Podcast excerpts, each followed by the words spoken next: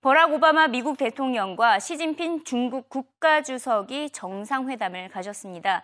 지금까지와의 회담과는 달리 노타이에 자유롭게 대화가 오고 갔다는 긍정적인 평가가 나오고 있습니다. 하지만 여전히 의견을 조율하지 못한 예민한 이슈가 있었는데요. 바로 사이버 안보 문제였습니다. 사이버 안보에 대해서 이야기를 시작하는 순간 그때부터 양국이 다소 민감하게 반응을 했는데요. 먼저 입을 연 사람은 바로 오바마 대통령이었습니다. 오바마 대통령이 사이버 스파이는 미국과 중국만의 문제가 아니라 국제적인 이슈다. 만일 해킹이 계속된다면 경제 관계가 어려워질 것이라고 말을 했습니다. 이 말에는 중국이 사이버 공격의 진원지임을 우회적으로 담고 있기 때문에 시진핑도 이 말을 듣자마자 예민하게 반응을 했는데요. 시진핑은 이렇게 말을 했습니다. 중국도 사이버 공격의 피해자다라고 반응을 하면서 어, 중국이 해킹을 한 것이 아니다 이렇게 시사를 했는데요. 현재 중국과 미국은 서로 염탄전을 펼치고 있다는 베이지된 교수부터 만나보시죠. Uh, the Chinese feel that the Americans do as much spying on them as the Chinese do on the Americans. Uh, and that, I, you know, with the revelations recently, we know now that, that uh, uh, the American uh, National Security Agency aren't completely innocent in this respect. Um, and I think it's fair to say that, that everybody spies on everybody else. And in, in a, most, most societies expect their governments to know what's going on. So I guess that, uh, that uh, he didn't want to, to make the Americans feel that it was all the Chinese fault and they had to do something about it. I think where they seem to have left it was that both sides agreed to uh, try and cooperate together uh, to try and create a, a, better situation and more, more trust over the issue, which politically I think Professor, is probably uh, enough mm-hmm. has been done in the US. Professor, 해킹 문제가 단기간에 해결되긴 어려울 것으로 보이지만 그나마 미국과 중국이 사이버 안보 공조에 함께했다는 의지는 확인할 수 있었습니다. 실제로 지난달 중국과 미국은 사이버 안보 실무 그룹을 신설하기로 결정하기도 했었죠. 서로 이렇게 문제를 해결하려는 노력은 보이고 있지만 해킹 사실은 전면 부인하고 서로 피해자인만을 강조하고 있습니다. 이에 대해서 노벨 경제학장 수상자인 마이클 스펜스는 사이버 안보로 미국과 중국 간의 관계가 더 악화될 수 있다고 경고했습니다.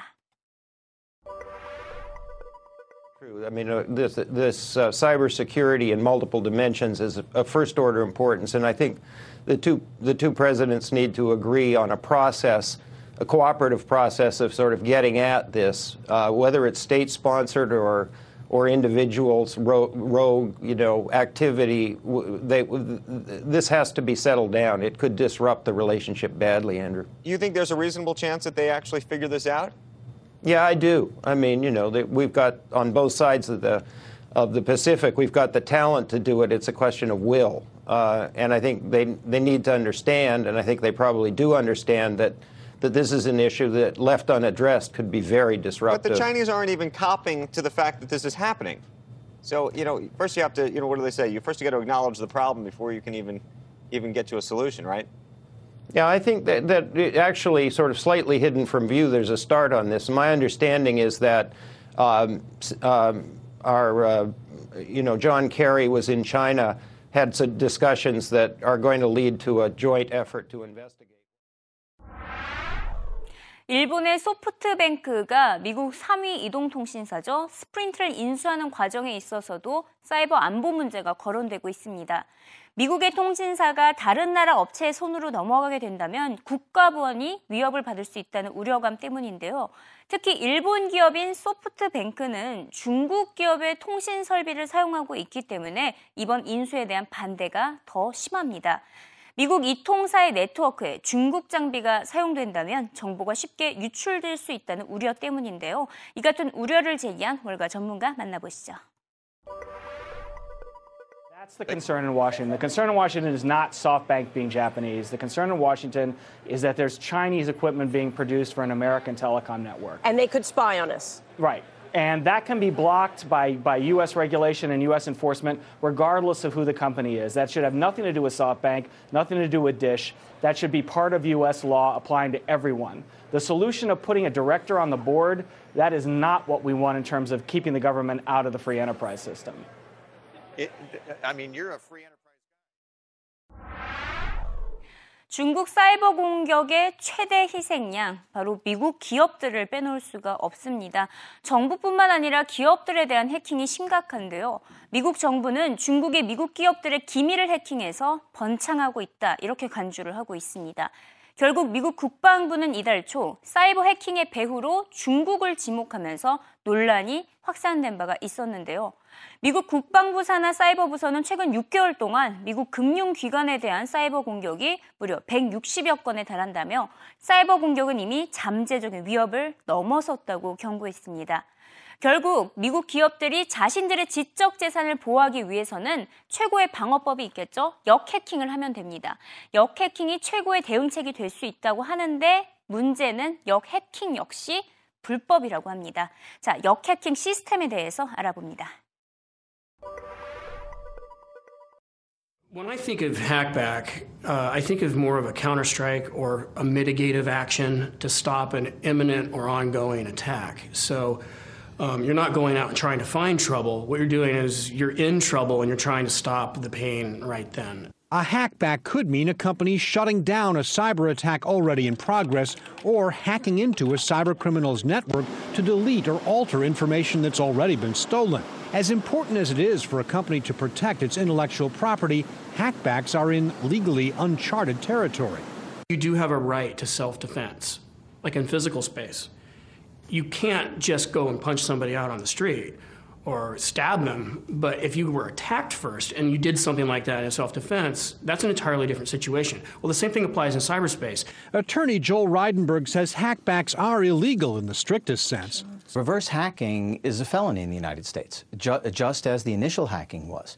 It's sort of like if someone uh, steals your phone, it doesn't mean you're allowed to break into their house to take it back. But Reidenberg says law enforcement is unlikely to detect or prosecute a hackback.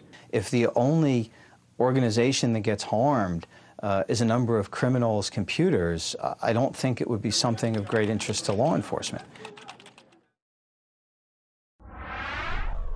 해킹의 가장 큰 문제, 진범을 찾기가 어렵다는 것입니다.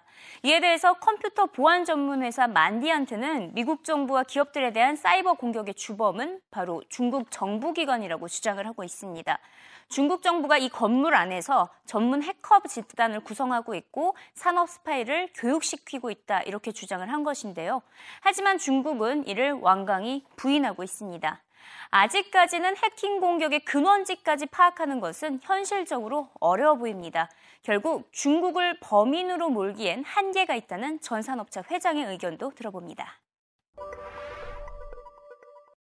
It's extremely difficult to track the, the source of these attacks. You, you would have to be able to spot the attack in progress real time. Uh, and most of the tools necessary to do that haven't been invented yet. Uh, but uh, the, the fact of the matter is, the, the source of these attacks is, uh, is, is, is clearly nation state oriented. And, and, we know this circumstantially from the, the sheer level of resource required to pull them off. Mm-hmm. Well, as of today, the capability really isn't, isn't quite there. Um, you know, the, there is an opportunity for disruptive attacks, and we've seen DDoS attacks, uh, distributed denial of service attacks perpetrated against the U.S. banks. Saudi Aramco, there was a, a, a very well known attack. But um, for a destructive attack to take place, we're probably five to ten years away. But there will be a day when that comes. 결과적으로 팩트는 중국이 세계 2위 경제국으로 미국을 빠르게 추월하고 있다는 것입니다.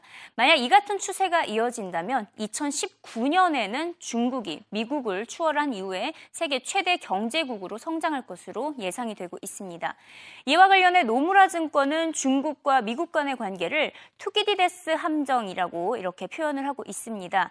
기존 세력과 신흥 세력의 대립이 충돌하는 현상, 이 같은 사건을 어, 투기리데스 함정이다 이렇게 말을 하고 있는데 아테네 부상에 대해서 스파르타 가 불안해하면서 전쟁이 시작된 것처럼 중국의 부상에 미국이 불안해하고 있는 심리를 반영하고 있다는 것입니다. 자, 이렇게 재밌게 표현한 월가 전문가의 의견 들어보시죠. Thucydides' trap. what does that mean? Thucydides, philosopher. Rise of, uh, rise of Athens, Sparta, 5th century BC. Sparta went to war over Athens, over the rise of Athens. Track history forward, go all the way through to rise of Germany in the late 19th century, Second World War, First World War, Second World War. This is what America and China face today. Thucydides' trap. Relatively declining power, the US, I underline the word relatively, rising power, China. What we saw this weekend is potentially very important. Two leaders getting together, trying to sort out a relationship. It's about relationships at the moment, it's not about substance. In the background, we have some quite encouraging talks going on between senior PLA people. Keep in mind the leadership of the PLA has changed in the last few months as well, and the Pentagon. That's critical. But at the same time, we still have the US strategic pivot ongoing. US naval forces in the Pacific today, 50% of the total naval power of the US, rising to 60 by 2020. We have Trans-Pacific tra uh, Trade Pact, which was described by David Pilling in the Financial Times recently as being anyone but China. Mm. We have problems over maritime borders throughout this region and East Asia. We have China incursion into India a few weeks ago on the disputed land border there. There's a lot going on. It's not clear who controls China's foreign policy. 기밀을 유출하거나 돈을 훔치려고만 해킹을 하는 것은 아닙니다. 그냥 아무 이유 없이 취미로 하는 사람들도 많은데요. CNBC에서는 항공 관제 시스템을 해킹하려는 해커 한 명을 만나봤습니다.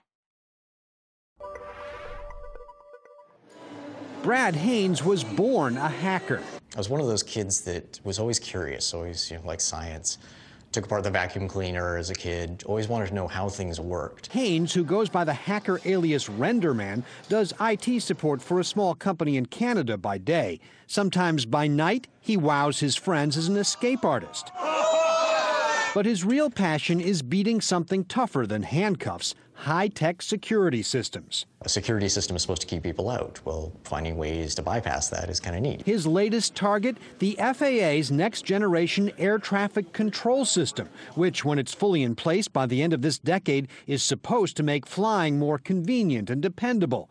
Renderman says what it really does is to make the whole system vulnerable to hackers. No good is going to come of this. The problem, he says, is that the system uses GPS data instead of just radar. The problem with this is that the signals that they're using are unencrypted and unauthenticated. Because it's unauthenticated, you can't prove that this actually came from the real plane. In theory, that means hackers could mess up the system by generating flights that don't exist you could theoretically ground everybody. Or they could target a real flight with frightening precision. Anyone can now generate the same kind of data and inject it into the system for whatever nefarious purpose they can imagine. Renderman and a fellow hacker put data that would be used in the FAA system, known as NextGen, into a flight simulator to show what could happen if the system is hacked we were able to create a flight. We were able to take off from San Francisco Airport, circle over the bay, come back, and buzz the tower. The consequence of putting a ghost flight on the air traffic controller's panel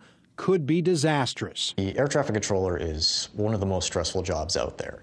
Now, if I suddenly injected 50 extra flights onto their radar screen that they hadn't um, expected, they're going to be panicking trying to figure out what's going on. University of Texas professor Todd Humphreys, an expert on navigation systems, believes Renderman is onto something, a potentially catastrophic flaw that could put all of us at risk. It ought to be obvious to the FAA. This is an obvious problem. This is something that is um, using antiquated technology from the 1980s. Renderman